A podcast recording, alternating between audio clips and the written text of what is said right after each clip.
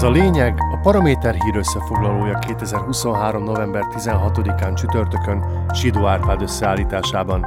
A mikrofonnál Juhász László. A lényeg támogatója a Kaufland, ahol mindig jó áron vásárolhat. Már a harmadik napja tart a kormányprogram parlamenti vitája, és csütörtök kora este úgy tűnik, a kabinet ezt a témát még a pénteken kezdődő hosszú hétvége előtt le akarja tudni. A törvényhozási műsorban eddig főleg az ellenzéki képviselők szerepeltek, és a kormány által már hétfőn jóváhagyott programtervezettel kapcsolatos fő kifogásuk, mi más is lehetett volna, mint sem az, hogy az nem eléggé konkrét.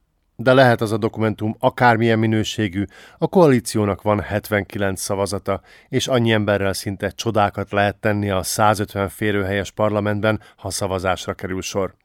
Ettől még az ellenzék feni a fogát a belügyminiszterre, ezért aztán egyesek alig várják, hogy papíron már a helyén legyen a kormány, és akkor kezdeményezni lehet a legvéresebb szájú szmeresként viselkedő hlaszos tárcavezető leváltását. Matus Sutaestok ugyanis miniszteri pozícióba kerülve olyan tisztogatást végzett a rendőrség körében, hogy a falatta a másikat. Közben a bíróságok meg egymás után jelezték, törvénysértő az, amit a halaszos politikus tesz. A Progressivne Slovensko és az SAS is arra figyelmeztet, hogy Sutaestok figyelmen kívül hagyja a jogszabályt, ráadásul neki ment a bíróság függetlenségének is, ezért aztán igazán távozhatna. Nincs nagy esély arra, hogy ez a kezdeményezés sikerrel jár, de a belügyér majd úgy kerülhet be a köztudatba, mint akit már akkor fenékbe billentett volna az ellenzék, mielőtt még a kormányának a programjára rábólintott volna a koalíciós többség. Ebben a dokumentumban egyemek mellett szerepel a Halasz legújabb veszőparipája, mert Peter Pellegrini tömörülése szeretné megváltoztatni a választási rendszert. A házelnök csapata eltörölné az egyetlen választókerületet, és inkább a régiókból is csinálna egyéni választókörzeteket. A párt javasolja, hogy minden járásnak lehessen egy képviselője a parlamentben, ami azt eredményezné, hogy az ország különféle pontjáról származó politikusok juthatnának mandátumhoz. És így a törvényhozás nem lenne ennyire pozsonycentrikus. Tehát előre fel lehet készülni a vitára, hogyan változtassák meg a választókerületet, amit Szlovákia még Vladimir Mecsiartól kapott ajándékba. Azonban az ellenzék szinte egy emberként utasítja el a vegyes választási rendszer ötletét, amilyen éppenséggel Magyarországon is érvényes. Igor Matovics szerint ez csak egy trükk arra, hogy az ötlet gazdák még több szavazatot zsebeljenek be, mint amennyit az emberek a régi körülmények között adnának nekik. Az ex-kormányfő úgy véli, hogy ez a demokrácia végét jelentené.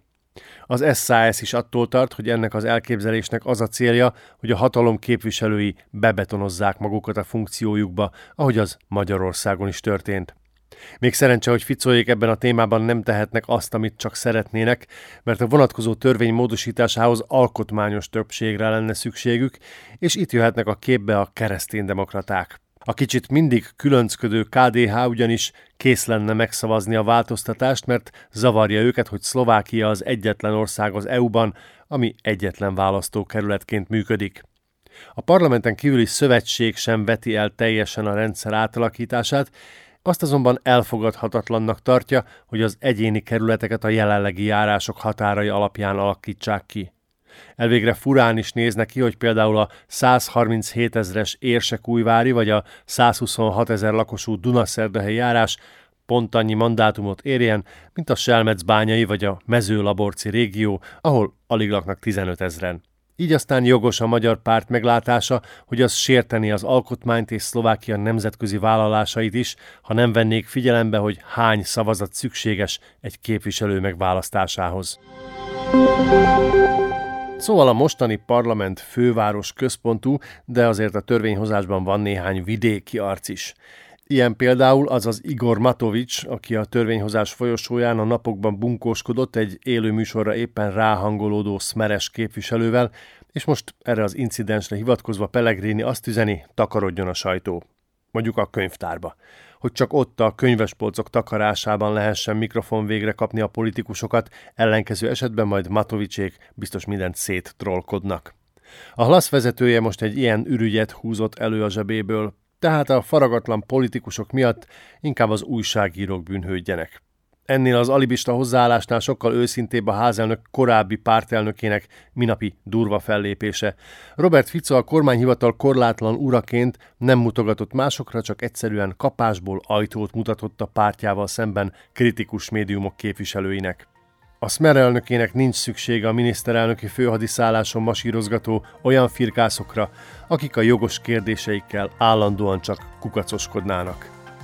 Ez volt a lényeg 2023. november 16-án csütörtökön Sidó Árpád összeállításában. Kommentált hírösszefoglalóval a holnapi államünnep miatt legközelebb hétfő este jelentkezünk, szóban és írásban. Addig keressék podcastjainkat a Paramédia rovatban, illetve a Spotify, az Apple Podcasts, a Google Podcasts és a Podbean platformjain.